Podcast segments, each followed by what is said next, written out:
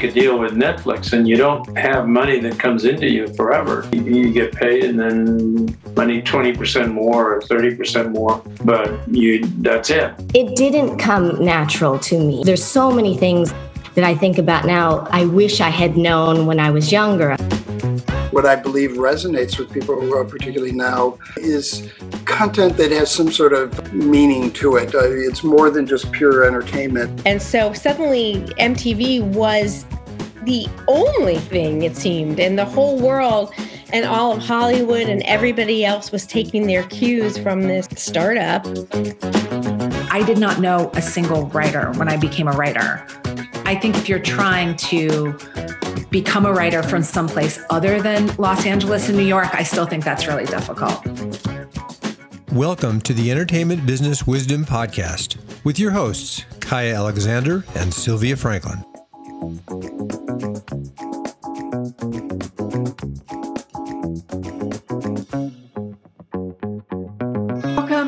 Welcome, welcome. I'm so excited to be here with you all today. We're recording live in front of our audience for the Entertainment Business Wisdom podcast. And our special guest today is entertainment attorney Philip Rosen. Let me tell you about Philip because he is really impressive and I'm stoked we have him with us here today. Over his more than 20 year legal career, Philip Rosen has practiced entertainment law in the areas of film, television, music, home video, new media, and video games, which my son will love to hear about. In 1980, after receiving a BA in economics from Vassar College and a JD from Stanford Law School, Philip launched his career as an attorney for Polygram's music division, where he negotiated and drafted music publishing agreements and handled copyright matters. He subsequently spent five years at RCA, as a business affairs manager for RCA Video Discs and director of program and talent negotiations for RCA Video Productions, working in the arenas of pay, cable, and syndicated TV. Entering the LA market as vice president of business affairs and legal affairs for New Line in 1989, he ascended to senior vice president of business and legal affairs. During his seven year tenure, he was responsible for business affairs and legal duties for over 50 motion pictures, including The Nightmare on Elm Street and House Party series, as well as the Jim Carrey comedy The Mask and the Brad Pitt thriller Seven. From 1997 to 1999, he was a partner in charge of the motion picture and television department in the Beverly Hills office of Baker and I'm going to not say this right. Baker, Baker and Hostet, Hostetler? Hostetler. Hostetler, how do I do? LLP. Rosen currently is principal of Rosen Law Group, representing producers, writers, directors, actors, production companies, and distributors in a transactional capacity. Philip, I'm stoked you're here with us. I'm impressed. Wow. Isn't it great to have your own bio read back to you and you're like, I did all that? That's amazing. That's so, so cool.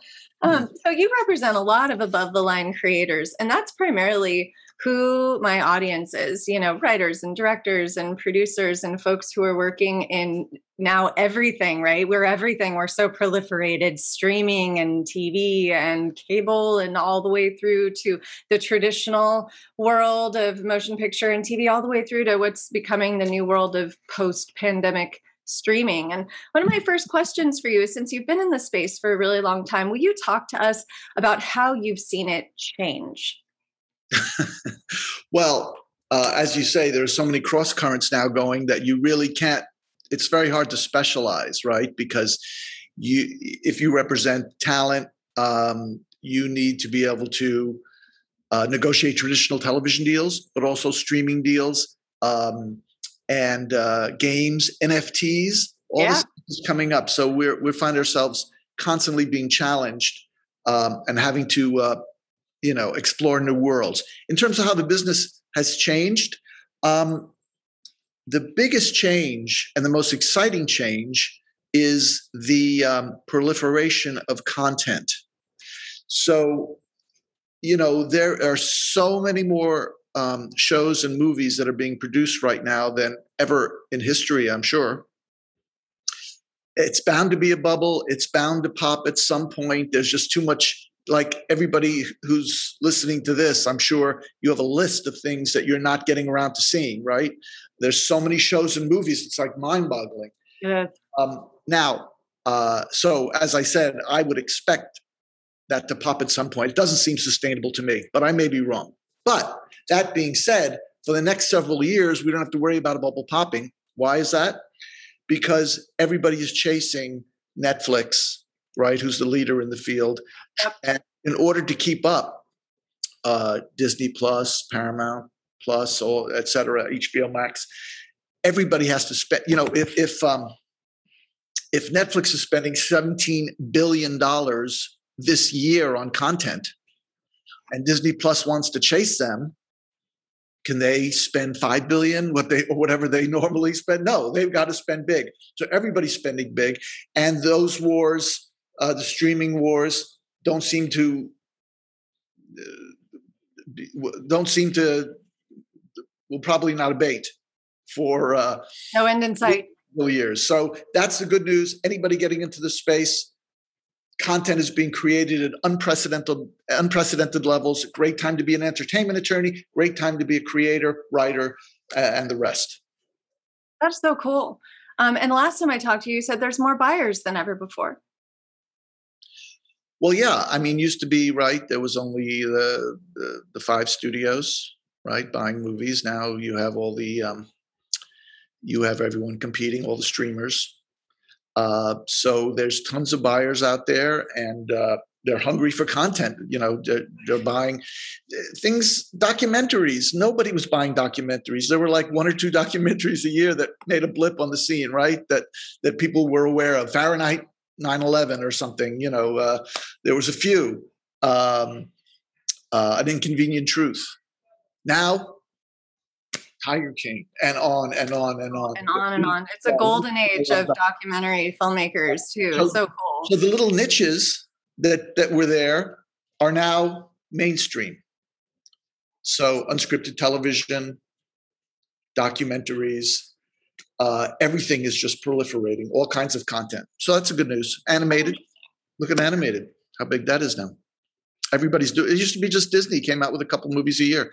Now everybody's doing animated because you know what kids watch it over and over again so uh, there's a great like trolls in the middle of the pandemic did amazing business um, uh, so I think we were all looking in the middle of the pandemic for family stuff. Like I have a nine year old and we're like, what can we all sit down together and watch? We're all at home. And it was always really exciting to find something that we could all see that, you know, we could all laugh at and, and share yeah, well, I think family fare has proven to be a very lucrative um, uh, market for everybody. So everybody's coming out with uh, things for kids of all ages, right? That's so interesting. I, I want to talk to you too about you know the motion picture world because now you know pandemic and theatrical and all the crazy windowed releases, you know, and what happened with um, Black Widow. So will you talk a bit about what you're seeing with trends in theatrical and motion picture? Sure.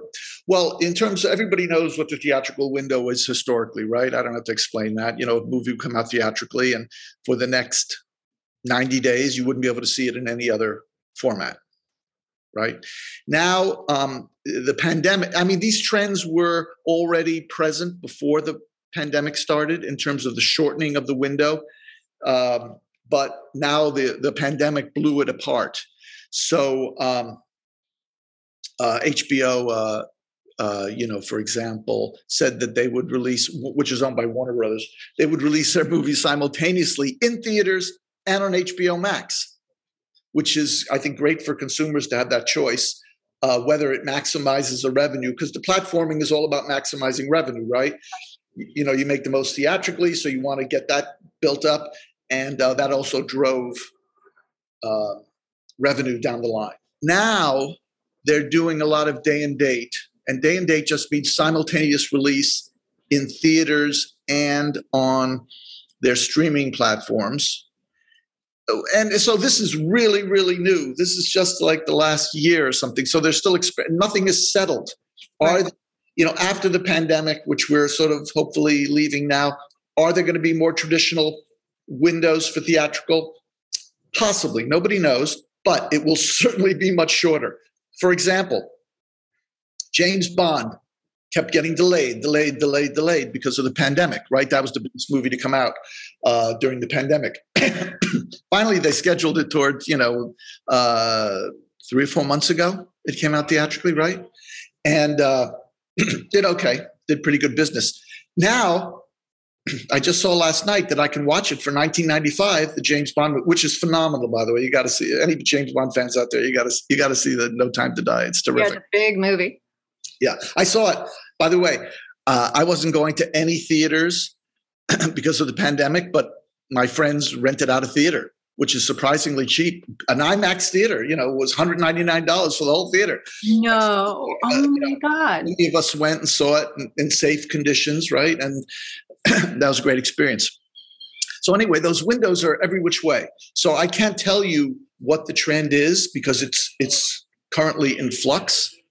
But certainly the windows are shorter, if not simultaneously continued. So they're doing studies right now because it's so new in terms of if that day and date simultaneous release is maximizing revenue or whether they're better off to have uh, a short theatrical window, which probably is only going to be 30 days or 60 days at the most. And the other trend that may be troubling or may not, depending on your perspective, is that I think that theatrical will be reserved for the tentpole movies. It, right. I, that was going to be my next question. Yeah, I, I don't think it's going to make much sense to do these independent movies, by the way, which are being made by the truckload. Um, At all budgets, the indies that you're seeing, are you seeing erosion in the mid-budget range? Mm, you know, I don't know. I haven't given it much thought, uh, but uh, you know, I think that uh, sort of non-franchise movies, if you will, the non-Marvel Disney movies, uh, I think they're being made at all budget levels, all budget levels, from super high down to uh, uh, low. Another day is here, and you're ready for it. What to wear? Check. Breakfast, lunch, and dinner? Check. Planning for what's next and how to save for it? That's where Bank of America can help. For your financial to-dos, Bank of America has experts ready to help get you closer to your goals. Get started at one of our local financial centers or 24-7 in our mobile banking app. Find a location near you at bankofamerica.com slash talk to us. What would you like the power to do?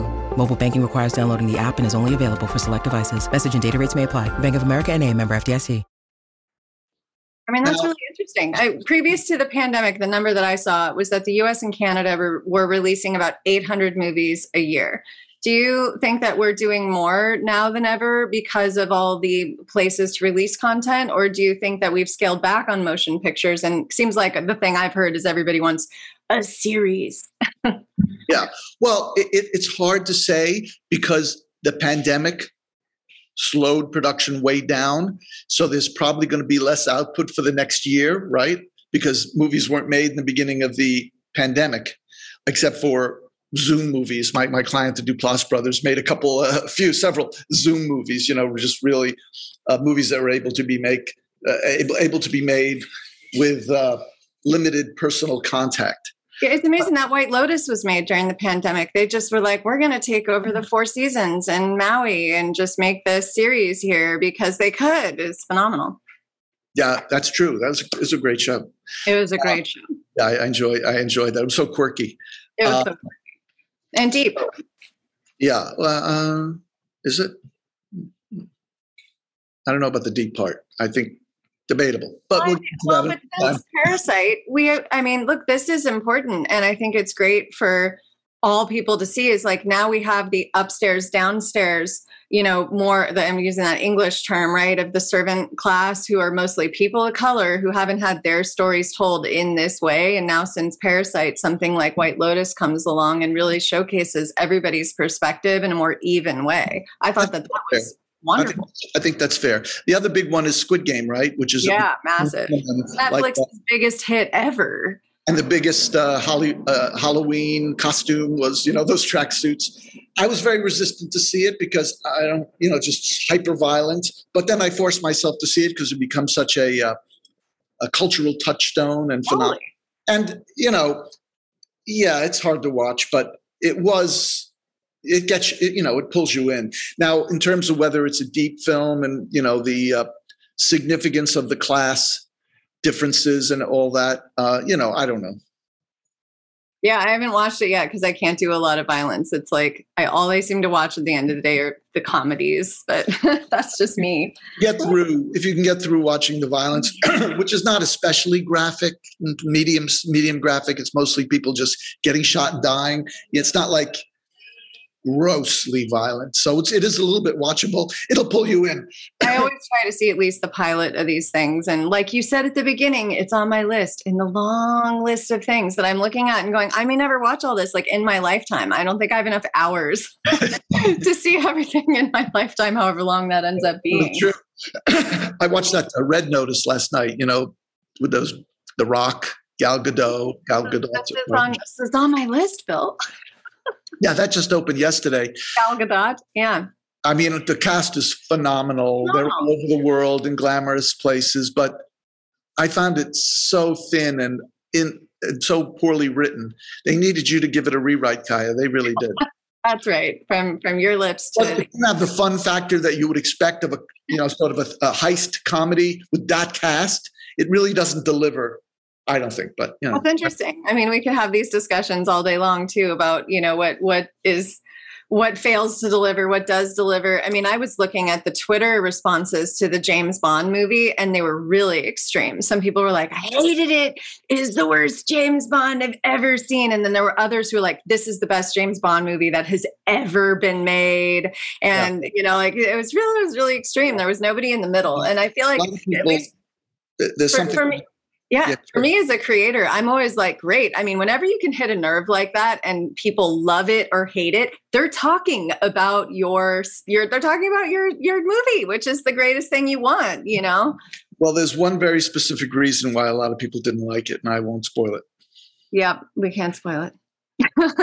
Definitely can't spoil it. I mean, everybody. I mean, everybody knows, but I don't know if if you if you guys uh, participating here know, so I'm not going to mention it. We we won't spoil it.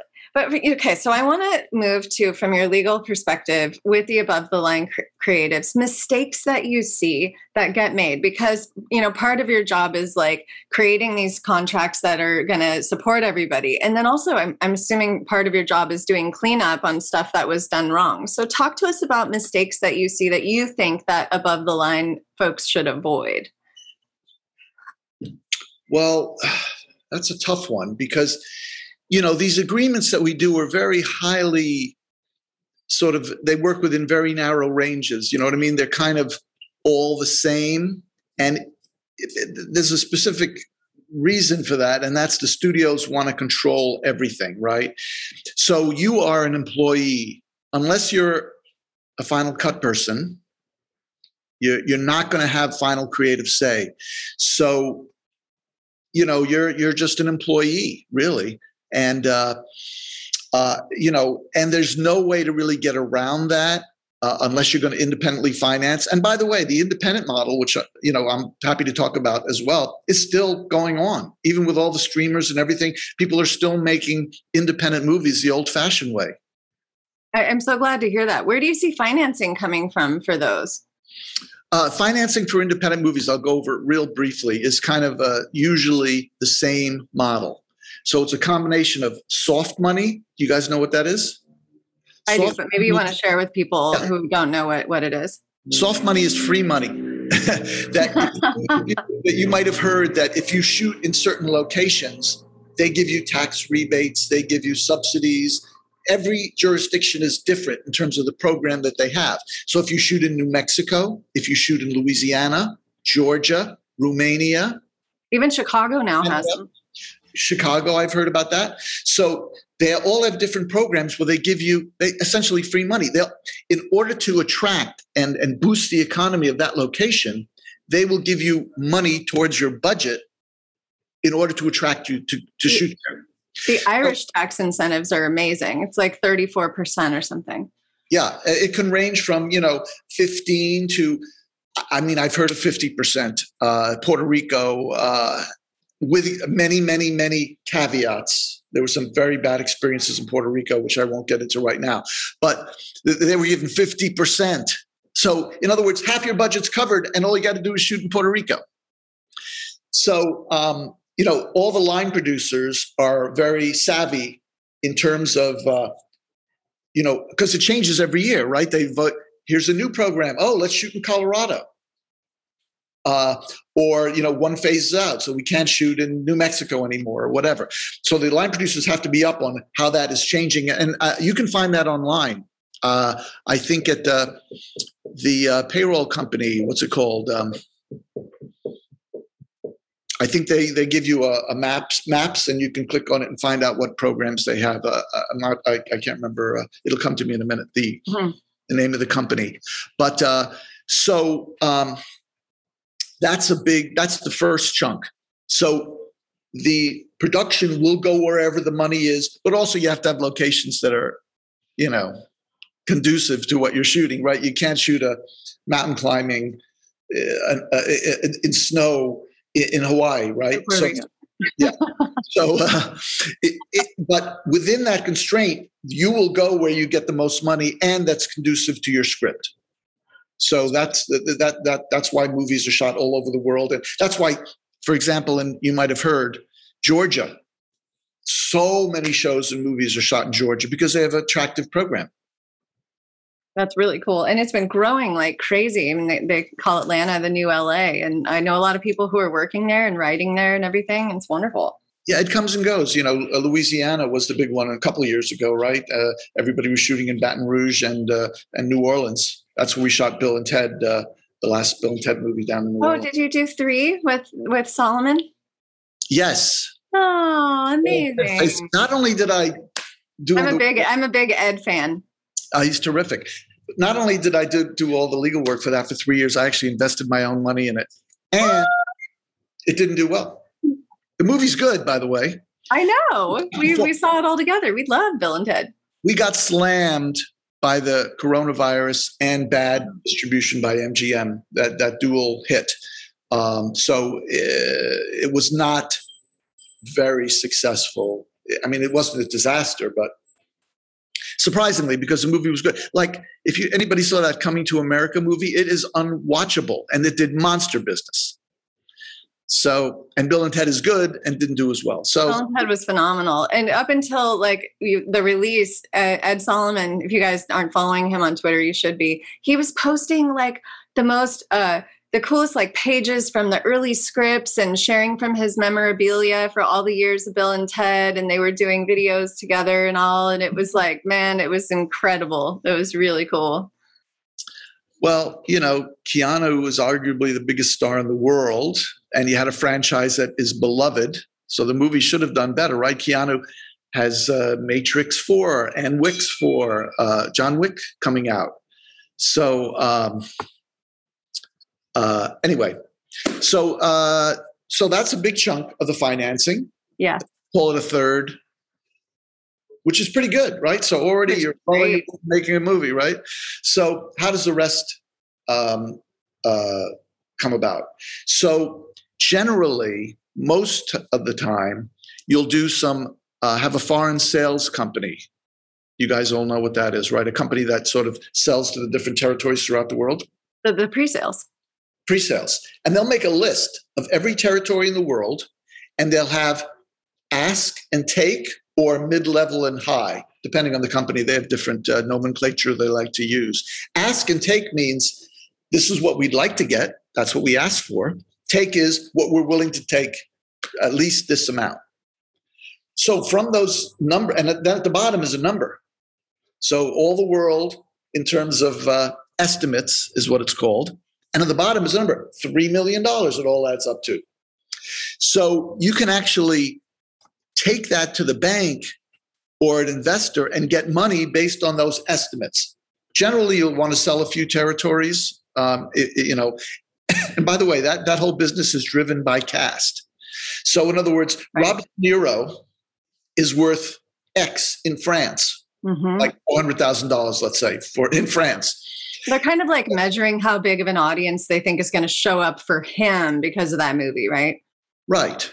So, uh, you know, ideally, you know, it, that's why independent movies, you want to get as many well known cast members in there because that will drive your foreign estimates and your foreign sales, which will allow you to have enough money to make the movie.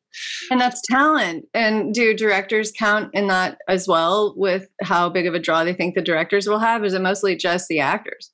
Yes, but less, much less. less. Mm. Yeah, because the average consumer doesn't know from a director. I mean, they know Spielberg, right? But right. they don't even know Paul Thomas Anderson, guys who we household names that we know. Right. Midwest, they don't know from Paul Thomas Anderson. I, I, I would hazard a guess, except for the real filmies, you know, the people really into film. So then, you know, you make a few sales, and then th- those monies are due on delivery if you make a sale. So you need to get a loan, a bank loan, or a loan from an individual to, uh, and they'll discount the amount of that, um, of the uh, the amount of the sale, and give you that money to make your movie. So that's another check. Let's call that a third. So that whole foreign sales game largely driven by cast names. The last third is really equity, which means some wealthy individual or company writing a check, taking a risk, and investing in the movie. And that's how independent movies are, are financed. That formula pretty much is, is, still, even with all the streaming, all the changes in the industry, that's kind of still the basic way that independent films get made. I have a bunch of producer friends who use that formula, rinse, repeat, and they go make movies in Slovenia or wherever they're finding those awesome tax incentives. Yeah, uh, yeah, uh, yeah. Bulgaria, uh, Romania. Oh. movie in South Africa right now, which is appealing in some ways. Um, so, and by the way, the formula is always the same for those investors. It's not something that varies investors in that equity investor piece, right? The risk money will get 120% of their money back. In other words, their money back out of first monies plus a 20% premium plus 50% of the profits. So 50% is divided among writers, producers, directors, actors, right? The creative team.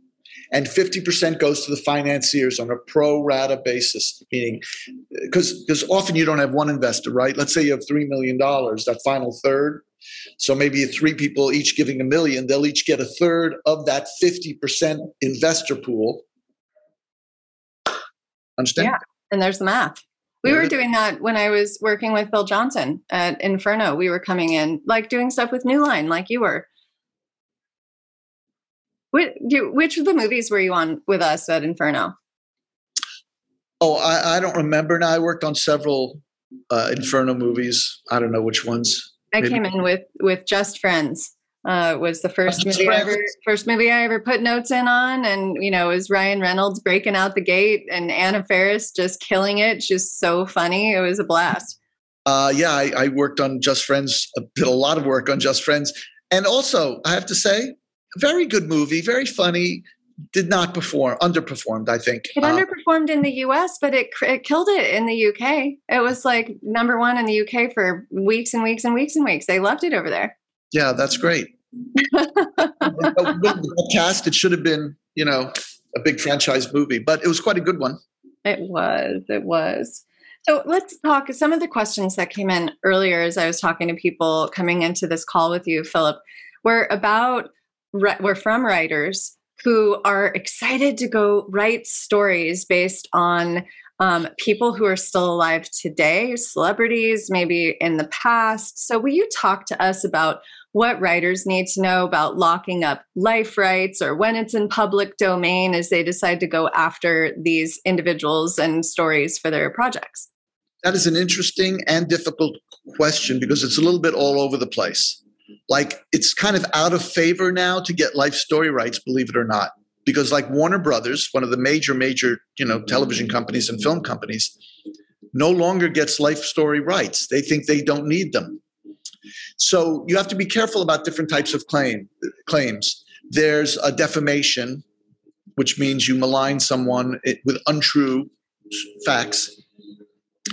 And if someone's dead, you cannot defame defamation is only for living people. Once they die, you can say anything you want about them.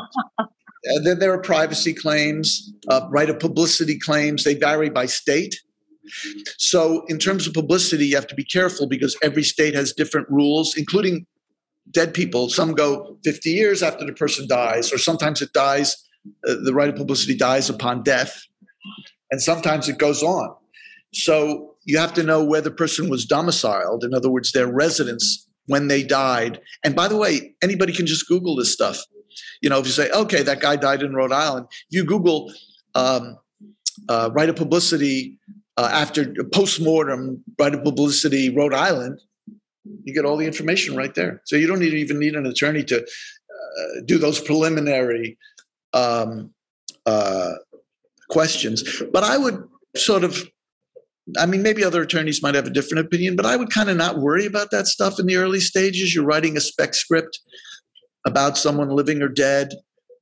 You know, I think that's something more to worry about when you've got a company on the hook or you're starting to raise financing when you really want to send it to a lawyer to be vetted to see defamation, right of publicity, um, uh, other other uh, life rights.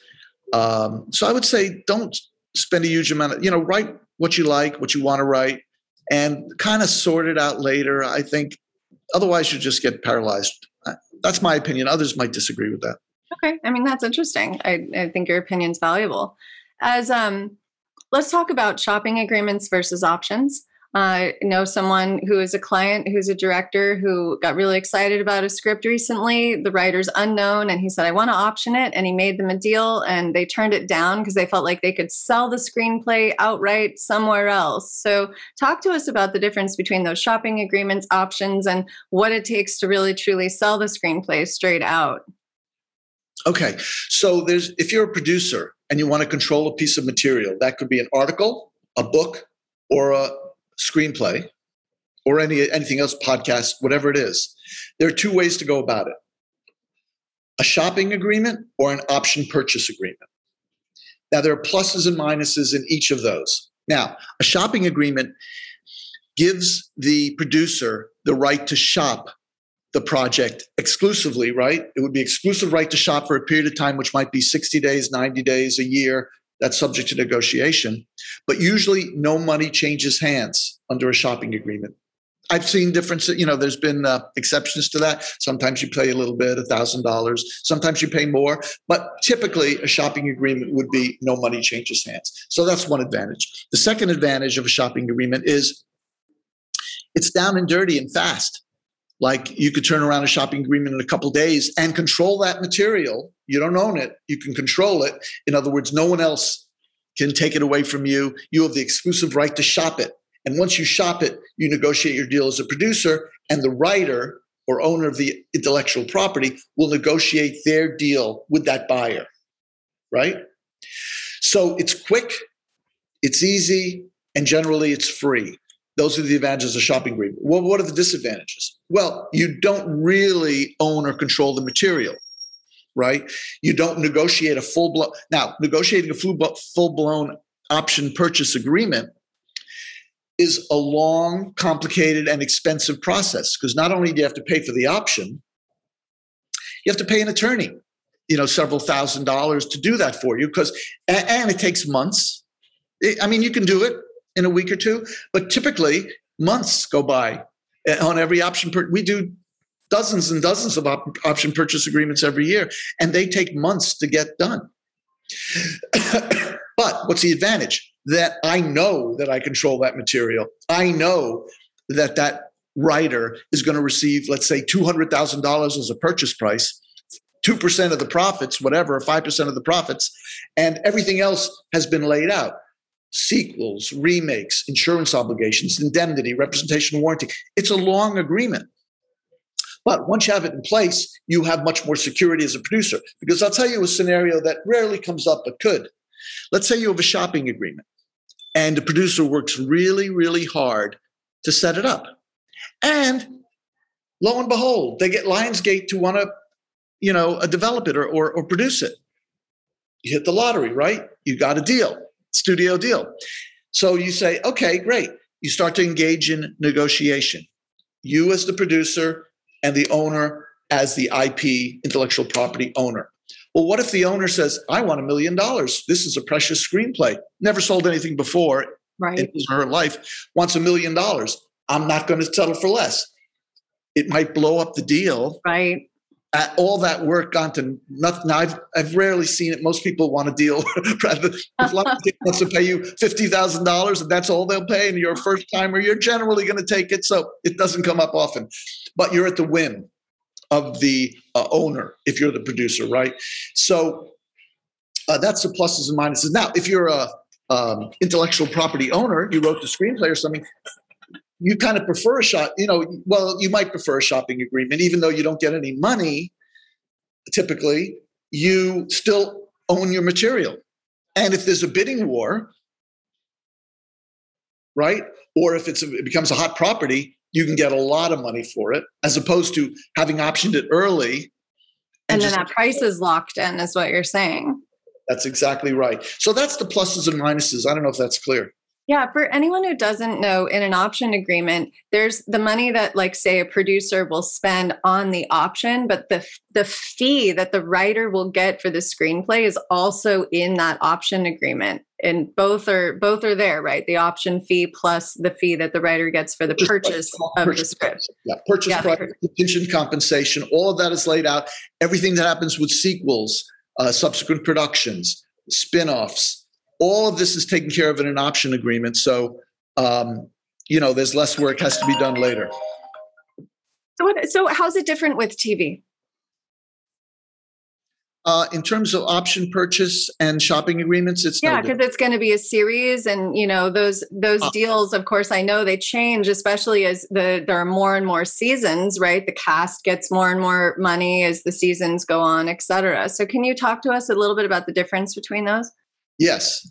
Well, um, it doesn't change what I said. There's an option purchase and a shopping agreement. However, the agreements look quite different because if you're going to sell uh, your work as a TV series, generally you're going to want to be an executive producer of that TV show, right? Now, some studios will never consider that. Some will give you a lesser credit, consulting credit, consulting producer, co executive producer. But if you're the owner of an IP, and we do this all day long. We want you to be an executive producer. It's one of the threshold things. And then you make a fee per episode. You may or may not be involved in the production, depends right. on who people are, right? If the showrunner, which you know the that's the executive producer that runs the show, wants you to be involved, you'll be involved. If they have no interest in you, you'll be, you know, less or, or not involved. Um, so uh, the executive producer component is kind of the biggest difference between negotiating a, a TV deal and a film deal. Uh, although typically when we do film deals now, we also try to get that executive producer fee and credit in there as well.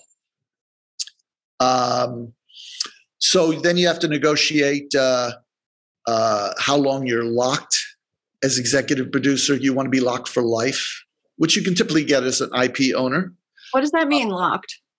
Lock for life means that you get your executive producer credit and your executive producer fee for the life of the show, no matter how long it runs. Mm-hmm. Because if you're hired as an executive producer on a show, generally you're only locked for two years. Right. Or one and one, they call it the Warner lock. I, I don't think, I, I, don't want to get too granular right now unless anybody's interested in that. But it, it differs. Yeah, it's really interesting. I mean, I'm definitely learning a lot. I know less about TV and more about features because that was like where I cut my teeth. But it seems like TV is only growing and expanding, and especially with you know streamers in play, they want all the have these series orders that are coming in. Um, let's talk about the back end and who gets a back end and what's happened with the rise of streaming with that. Well, that's an interesting question. Uh, the back end, meaning the contingent compensation, meaning the share of profits that the person gets. Uh, there are a couple areas of profits. One is residuals, which are guild mandated payments. You guys have heard about residuals, like the WGA, the, the D- green envelopes. Is it green? I didn't know. Yeah, that. the WGA comes in a green envelope. Your residuals do. Easy to steal, I would think. Um, uh, and SAG all have pay residuals to their members, right? Which means that when there's distribution in different media, theatrical, television, whatever it is, and, and, revenue comes in, they have to make certain payments. So you get checks. That's a nice a form of profits for the creative person. The other thing you get is contingent compensation that you negotiate with the producer. That's non-negotiable. That's set forth in the WGA basic agreement how much the residuals are. In addition, by the way, you get pension, health, and welfare, which Yeah. is 22% or 21 and a half or 22% of so in other words if you're hired to write a screenplay and they pay you 100000 they have to pay 22 uh, percent on top of that for your pension health and welfare to the guild so anyway profits uh, writers typically get 5% of profits uh, directors get 5 to 10% of profits um, uh, producers get whatever's kind of left over. Um, depends if it's film or television. And uh, I Is that we- because producers are mostly getting their fees on the front end? No, because they, they no, not really, because they control the pot. So when they give away the pieces of the pot, whatever's left is kind of remains with them, right? On a film. Okay. So you can be left with two percent, you can be left with fifteen percent. But you know, usually you give away because the director gets a share, the writers get a share, the actors get a share. Now that has changed now with the streamers who don't pay profits. They don't want to share in that because they control the um, distribution. If you make a movie for Netflix, it's only going to be on Netflix. It's not going to have that windowed uh, release. Like it's in theaters for 90 days then it's on pay television then it's on free television then it's on home video. That was the old model. Right. now it's it's on netflix. End of story. And Netflix isn't pushing much out for theatrical unless they think it's going to be an Oscar contender. right they, they you know they're starting to buy theaters uh, you know the streamers so they can release for for you know they love those awards because uh, that gives them prestige and allows you know attracts filmmakers and gives them an ego boost. But anyway so the streamers don't pay profits to the, all those participants but what they do is they pay a premium up front so let's say um, the above the line fees are $3 million they might pay another $3 million which will be divided among the profit participants. So in other words you get your money up front more than your compensation. However if it's a big hit you don't get that showering of money. And so a lot of people complain about that because you know seinfeld uh, you know uh, made hundreds of millions of dollars from the success of that show. And now which maybe if you had made the show maybe you'd get half a million or whatever right uh, as a premium. So it, it, it's up to the sort of uh, personality of the person whether you'd rather have a guaranteed smaller amount or roll the dice for the big big win That's interesting. I mean, shows like Golden Girls that have been in syndication forever. I mean, the creator's still going to be getting residuals from a show like that, right? oh yeah Oh yeah, I know. It's uh, Jerry Seinfeld, to, to use that example, you know, they just sold to Netflix, right, the whole series for how many? 500 million? I mean, just like mind boggling figure. I don't even know how much, just a mind boggling figure. And you know that Jerry and uh, um, Larry made a big chunk of that. Yeah, it's so it's so interesting, and the deals can really change depending on the prestige and power of the creator, right, and their cachet coming into that kind of deal. Because obviously, you know, Jerry Seinfeld is going to get a lot more money than somebody who's lesser known. Well, Jerry's getting money from what he negotiated way, way, way back when. He's still getting money from the from the early negotiations on top of. I mean, he gets residuals too, but Doesn't suck. That profits that he negotiated way, way, way back when that movie, when that show was the 80s or whatever. Okay, I want to ask you a question that comes out of um, you know me having worked for and spent a lot of wonderful time with Garry Shandling, who I really miss. And Garry and I would talk about his show, especially Larry Sanders, which he was off of for a couple of years when I was with him, kind of in the early aughts. And he talked with great pride that he owned his show. It was on HBO, but he owned the show. For people who don't know what that is, what does that mean, Phil? Well, yeah. So there's a couple different ways you can produce a show. One is a production deal, where let's say an HBO will finance the production and own everything, and you'll get a share of profits, which at HBO means nothing. Their profits definition is really terrible. Or you can produce it yourself and license it. So, in other words, we do a lot of deals with the Duplass brothers like that, where they license shows to HBO or Netflix, and they keep they might sell here's north american rights for 20 years or whatever um, but they keep ownership of the show. So when it's sold in other territories, uh, at the end of the term, they get it back. So uh, potentially they can make more money, but of course there's risks involved as well, as well as a lot of headaches in producing, you know, and financing a show. I was just going to say that means they're responsible for the financing, right? Correct. Yeah, and then HBO would be doing like the distribution of something like that. Yeah. Yeah, it's got to be really expensive.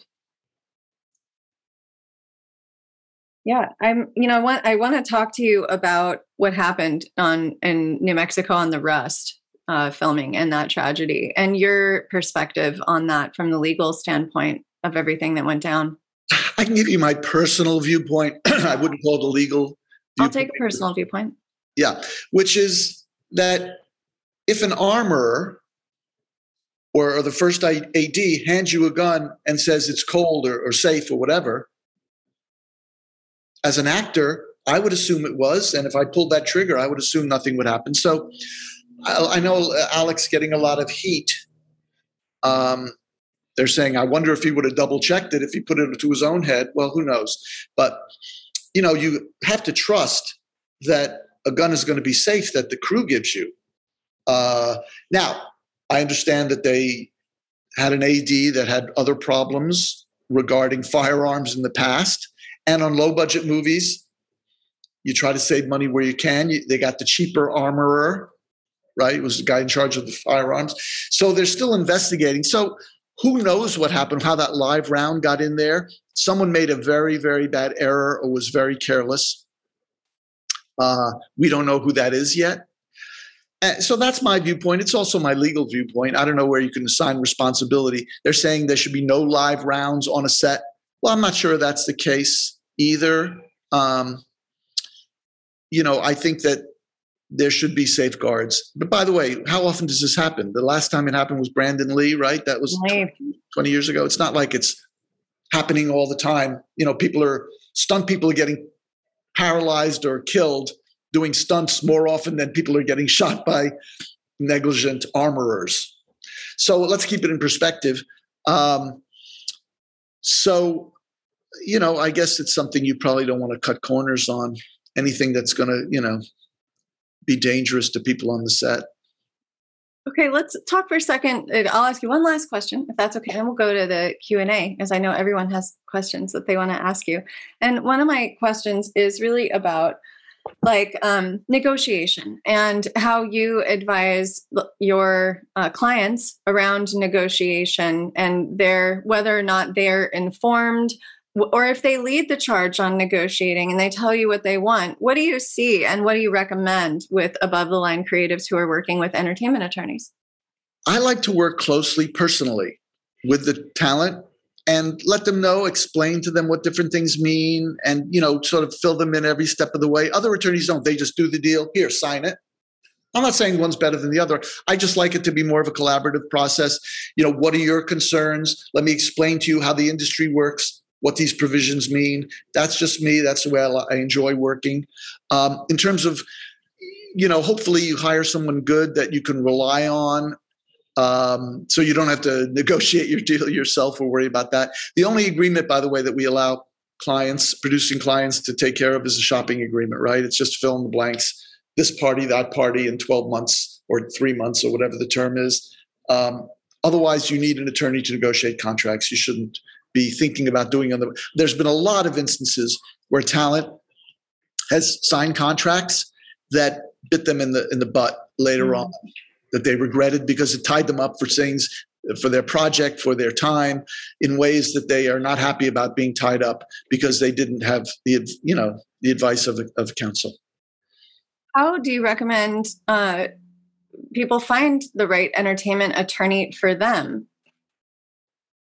When you need mealtime inspiration, it's worth shopping Kroger, where you'll find over 30,000 mouthwatering choices that excite your inner foodie. And no matter what tasty choice you make, you'll enjoy our everyday low prices, plus extra ways to save, like digital coupons worth over $600 each week. You can also save up to $1 off per gallon at the pump with fuel points. More savings and more inspiring flavors make shopping Kroger worth it every time. Kroger, fresh for everyone. Fuel restrictions apply. It's a good question. Um, well, I think you ask around and find out if uh, other talent have good experience with their attorney, right? Um, uh, there are you can do research online. Uh, that's going to be of limited effect. Probably, there's not that much information you can find out about it, but you can find out where they went. You know, on LinkedIn, where they went to school, what firms they were, what, what companies, to see if they've got you know good credentials. But I think mostly the recommendation of someone you trust is probably the best way. Yeah, that's great. That's a great. That's a great uh, suggestion, and I, I agree. All right, so we're going to go to Q and A. Sophie, you've got a question for Phil. You can go ahead and unmute yourself. Say hi. Hello, howdy, Phil. Phil, thank you for being here. Hi, Sophie. So, uh, I have more of a general question. And it's related to attachment agreements um, as far as uh, talent. Because I'm working on a screenplay that I'm hoping to produce myself, hmm. and there's a, eventually a place where I'm going to have to approach talent. And how do I? How do the agreements work? Are there time frames on them or anything? Are they standard? Well, are you saying attachment for an actor? Is that what you're referring to? Yeah, yeah. That's very, very tough because I think you want to be careful early on in a project's life to attach elements that you may want to get rid of later. Because what if you attach an actor and a better actor comes along later and you're stuck with the old actor, you have to pay them off or whatever. So I think so if you're going to attach a name actor, someone who's going to drive getting the project set up or financed, um, that's not a bad thing, but it's also an impossible thing. I hate to say it. It's just oh. nobody wants to have their name used to raise financing without, you know, without their, uh, you know, I would say if you want to make a, a, a star, for example, your producing partner, well, then they might want to attach themselves to the project. But short of that, why would any star want you to use their name to try to raise financing and, and uh, on their back? Um, so I think that's real tough to do. Uh, until you can, like, it's very hard to attach an actor unless you're making what they call a pay or play offer with a firm commitment. Pay or play just means guaranteed compensation. They get the money no matter what, even if the movie doesn't get made. So until you're willing to make a pay or play offer and have the backing of someone who can back up pay or play offers, right? Because you're saying to the agent, oh, it's a pay or play offer. Well, the agent's going to go, okay, where's the proof of your funds? Uh, you know, you have a, maybe a credibility issue, as opposed to, oh, I got this billionaire who's back in the pay play offer. So until you're making a pay play offer with a firm start date, it's very hard to attach a name uh, unless you're going to be producing with that person. You know, a lot of the actors are producers now. Uh, you know, Reese Witherspoon sold her company for, I mean, I, I it's like shocking to even say it for eight hundred million dollars. Um, that's like mind-boggling sum. So obviously, you know, um, Drew Barrymore. There are many active uh, acting producers that have active production companies. Uh, uh, you know, most of the top actors are now doing that because it gives them some control over their destiny, right? They're not, yeah. you know, just someone for hire by a producer. Uh, they're actually controlling how the project's being set up, produced, who's the director. So anyway, my answer is that uh, I don't think you can. Okay. No, this is still great information because you've given me a lot more direction. So I really appreciate you being here. Thank you so much. My pleasure. And as I said, if you want an actor, attach him as a producing partner, and then maybe you get him attached. That's what yeah. I'm looking at. When I was with an Inferno, we saw a lot of projects come through where the attachments changed. You know, and, and that happens too, where you you get a project that you're really interested in with those attachments, and then they they change, maybe even several times. Oh, that happened. I don't know if people realize that that happens is is what I'm saying unless you're kind of inside the business like as a development exec or agent or Phil like where you are where you're like oh well you know the movie was going to be made with this person now it's going to be made with this person because pay or plays come in they get in production on something else and then they'll they'll find an, another talent to be in your project. Right. Right. That's Rosalie, true. go ahead and unmute yourself say hi to Phil. Hi Phil. Hi. Thank you for being here. My pleasure. Um, I have a actually very specific question uh, about what I'm working on. Um, I'm just trying to see like ahead what would be actually possible and uh, just what to expect, even if you might not be able to give me a you know clear clear answer. But I'm working on a TV series, and I've always wondered as someone that hasn't done um, other projects before, no credit credentials or anything. Um, what to expect if um, I get my um, my project picked up one day um, what to expect as a writer and also as someone that wants to produce it wants to be there obviously uh, creatively um, I was an actor for a long time, so it's inspired um, from my story. So at first, obviously, I wanted to uh, try to be the main actor. Very, very quickly, um, I realized that it might not be possible. But uh, in the meantime, I, I'm still hoping um, being able to maybe direct a couple episodes if possible in the first season, uh, but be there creatively and, and, and yeah, maybe on the production side, uh, something like that. Uh, I was wondering what to expect financially and and also like what kind of deal you know is possible for someone like me. Okay, well, there's a lot of aspects to those to that question. So first of all. Uh, you've written a pilot script and a Bible for a TV yeah. series. Is that accurate? Yes. Okay. Everybody knows what a Bible is? Yeah. So, uh, okay. So you're trying to shop this pilot script and Bible. Uh, how much control are you going to have? How much involvement? How uh, is it possible you were you will be able to write some episodes and star in it? Uh, those are very difficult questions to answer because you know, it would be easier if you were producing an independent film. Yes. And you manage to raise the financing, put together the soft money. Then you kind of control it and you say, okay, look, I don't have huge credits as an actor, but if I can bring De Niro in as my co-star, I could star in this thing. Right? So there's there's ways that you can kind of maneuver that.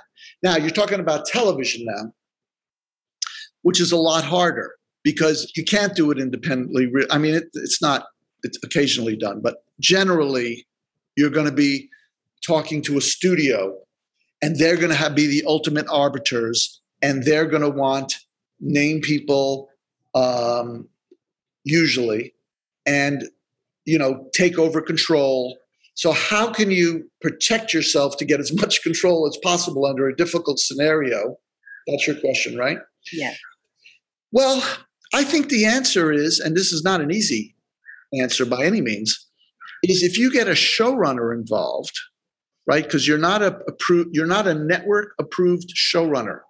Absolutely. And so they're going to want one of those to make sure that the scripts are delivered in time, the episodes are delivered in time, and all that, controlling the production, everything like you know.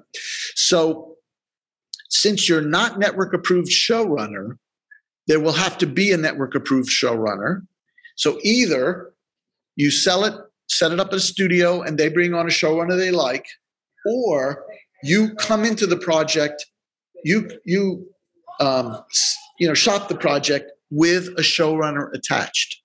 How does that protect you? Well, if the showrunner is likes you, and you know the showrunner, and they're going to protect you, well, you're way ahead of the game, right? Mm-hmm. So if you can get a showrunner, but be careful because there's showrunners that are not in demand that won't enhance the project much when you're trying to shop it and the, the showrunners that do enhance projects and make it easier for you to shop it are way in demand that's why i say it's a difficult answer right yeah, yeah. but the way to protect your position is if you get a sympathetic friendly showrunner attached number one it'll make it 100 times more easy to sell it Number two, your interests will be protected, right? Because they like you and, and want your involvement, presumably. So they will give you episodes to write. We'll, will be happy with you to be an executive producer and be working alongside them in the writer's room on the episodes and things like that. So I would say um, the best way to protect your position would be to try to get a showrunner involved, and not just any showrunner, just to repeat, a showrunner that will enhance the ability for you to sell the project, which I say is no easy task by any means, because not only are they busy and in demand, but they have their own stuff. Yeah. They created their own shows. They, they're created by credit is so essential in television, right? Yeah. The- and, and who gets to create it by credit?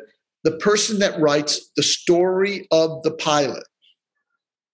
The story of the pilot, not the screenplay of the pilot, the story of the pilot, which is usually the screenplay too. But the, the created by credit is given to the person who wrote the story of the pilot. Right. Now, if you wrote the pilot, I did. that means they're not going to get the created by credit, which means less incentive on top of everything that I said, the difficulty, even less incentive for them to come aboard your project. Now, you could say, I'll share my story by credit. Okay. But if they created a project, they get all of it. Mm. You're saying take half of it. I'm just saying these are challenges to get to do. Yeah. But if, if it was easy, everybody would be doing it. So I would say the best way to protect your position is to bring on a sympathetic showrunner, which is a very, very hard task. But no more difficult than selling a show without a showrunner. So I would say try, you know, try to find someone who might be sympathetic to your project that might like it. Try to get them on board. Now, in terms of what your deal would look like, well, it's very hard to say, but I can Yeah. give you some parameters. Okay. There would be a purchase of your screenplay, which could be between a hundred and three hundred thousand dollars to purchase the rights. Then there'd be a royalty per episode of between two and four thousand dollars. I know there's a little bit of a range there, but it depends how hot if there's a bidding war, you know, or just one buyer. Two to four thousand dollars an episode, and then, as I said, an executive producer fee, which could range between five and twenty thousand for a newcomer.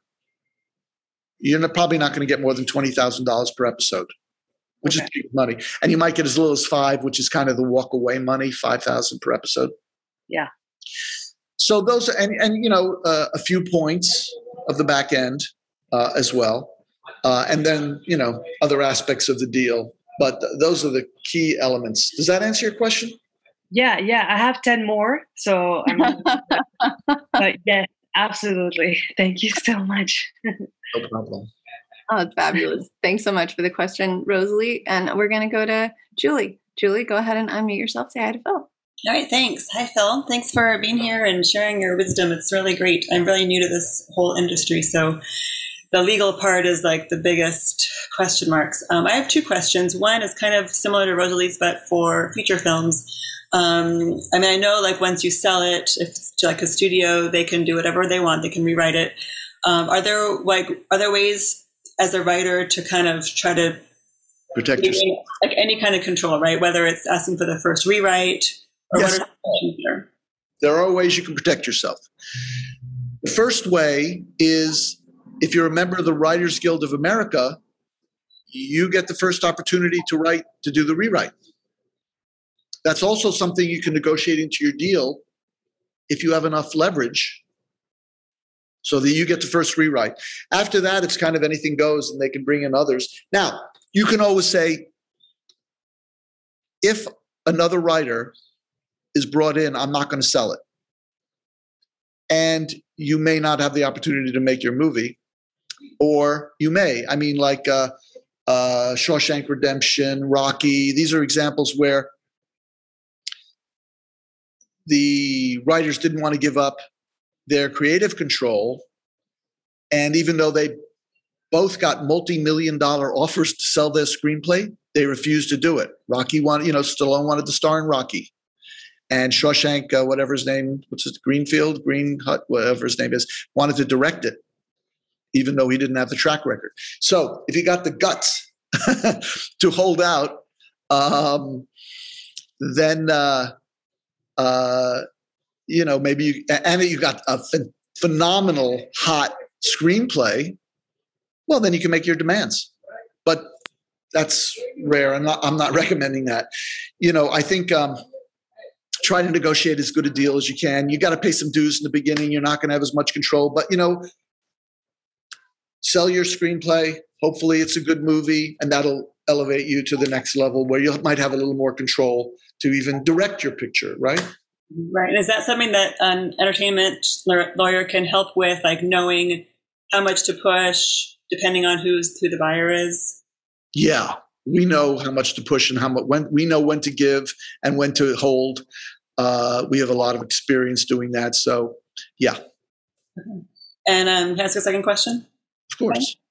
Um, so I am one of my projects is adapting a novel, and um, it's a friend of mine who wrote it. She's self-published, so she holds all the rights, um, and she's given me her blessing. You know, go for it, do whatever you want.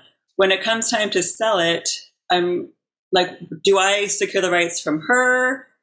Does, is she involved as the writer of the adapted work? Like, what is that like? The way you can do a shopping agreement, or you can do a uh, option purchase agreement. But like, will she get money as the writer of the novel? Yes. Well, let's say you do just a shopping agreement, and um, you know you go out there and set it up, and then you do your deal as the writer of the screenplay, and the writer of the book does their deal as the writer of the book. Then you'll each get your own option fee. You'll each get your own purchase price, and all the other things that, that go with that as well. So that's not unusual. Okay. And she would have like her lawyer, and I would have my lawyer, and you both have your own lawyer. Yeah, okay. absolutely. Thanks. Is there any risk for Julie in doing this adaptation without an agreement in place with the novelist? Yeah, so let's talk about that. So I guess what you have is an oral shopping agreement. Isn't that accurate, really? You say, yeah, you, you have my blessing. Go ahead and write the screenplay. The shopping agreement doesn't say that much. You know, it doesn't give you much protection. I mean, if you have an email saying, uh, that yeah, I give you the exclusive right for a year on this thing. That's pretty good protection. She couldn't sell it anywhere else if she if there was an email existing giving you that right. What I'm trying to avoid you having to incur legal fees and get all bogged down in legal stuff when you're just talking about creative endeavor.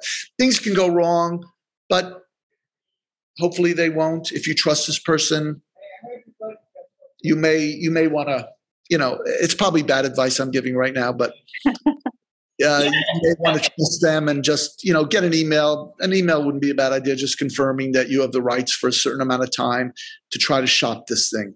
Yeah. Yeah. And I think at this point, because this was only my second screenplay and I wasn't even sure I would want to do it. And I didn't want to get too locked in and or get her hopes up or anything if I wasn't going to complete it. But um, I feel like I, I'm at a point where it's going in a good direction. And so now it's probably a good time to do that. So yeah, good, good advice. Thank you. My pleasure. Yeah, interesting. That's great. Thanks to both of you. Um, we're going to do one more question, and it'll be Marcia. Marcia, you can go ahead and unmute yourself and say hi to Phil. Thank you. Hi, Mr. Philip. Thank you so much for your time and your expertise. And mine are kind of similar, uh, slightly similar subjects. Uh, Julie brought up number one, between the option of because I'm working on the my first feature film, um, and um, when you talk about the agreements um, contractually, is it really only for me to worry about the at the option level? Because then there's the whole side of the production selling it so to the studios. So if you could just kind of clarify that for me, that'd be great. I didn't really follow the question. So you're writing a oh. screen, an original screenplay, is that yes. right? Yes. So when you talked about the legalities, were you talking primarily when you talked about like um, the terms, the agreements, you know, the creative rights? Are you talking primarily from when you're doing the the contract between you know the writer and the option for the pro- production company, or then then there's a level of the production company and the studios? Let me clarify. Okay, thank you. Okay, so you're writing an original screenplay. Don't worry about any legalities whatsoever. Just write 120. Is it a movie? Yes. 120 diamonds. That's all you need. Each page is a diamond. Okay. Just write the best. You know, there's so much stuff being written out there. You've got your screenplay can't be good, it's got to be great. It's got to rise above the noise. So each page should be a gem. And all you have to do is put together 120 gems and you're you'll be a multimillionaire. So don't worry about the legal um, aspects. Just write a fantastic screenplay. Then, once you have a great screenplay, what do you do with it? Well, if you don't have a track record, you probably won't be able to get an agent to represent you, which would be ideal, right? But you probably, unless you wrote something so phenomenal that it knocks someone off their chair, maybe you can get an agent then. But so uh, you need someone to shop this thing for you, right? What you need is a producer, and that producer could be a manager. So agents are licensed by the state to sell properties. Managers generally perform the same function, but they're not supposed to, but they do sell, you know, shopping. So managers are a little bit easier to get than agents. So if you and because managers are allowed to produce, agents aren't.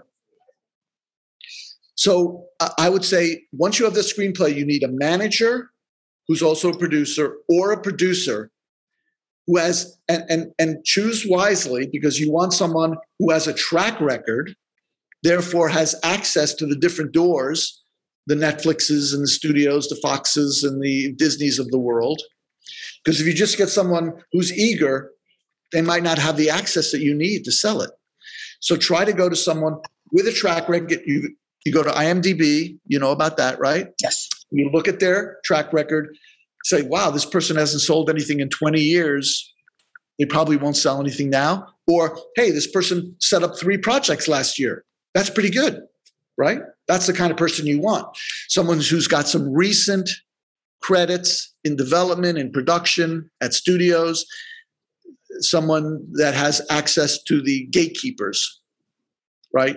So, first write 120 gems, then find a producer or a manager. I mean, I could say try to find an agent as well, but it's just harder.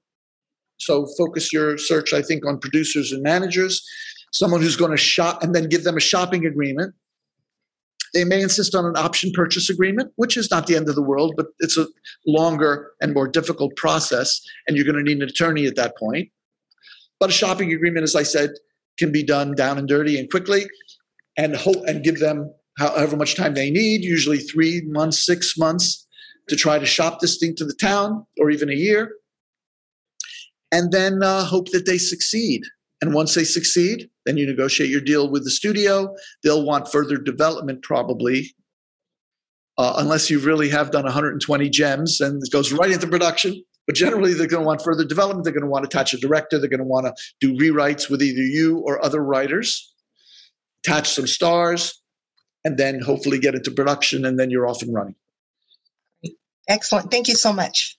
My pleasure. Yay! And then you're off and running. hey, off and running. That's a good uh, end. Oh, I love it. I love it. Philip, you're ju- you're so full of gems, and a lot more than 120.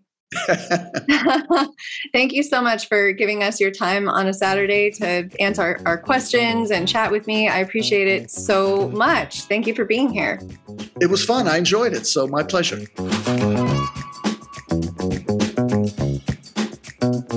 Thank you for tuning in to this episode of Entertainment Business Wisdom. We invite you to subscribe, like, review, and share it with your friends and colleagues. Kaia Alexander and Sylvia Franklin can be found on Twitter for your questions and comments. Kaia at This Is Kaia, T H I S I S K A I A, and Sylvia at R Writeur, that's R W R I T E U R. Get career training and a free ebook, How to Pitch Anything in One Minute, at www entertainmentbusinessleague.com. Thank you.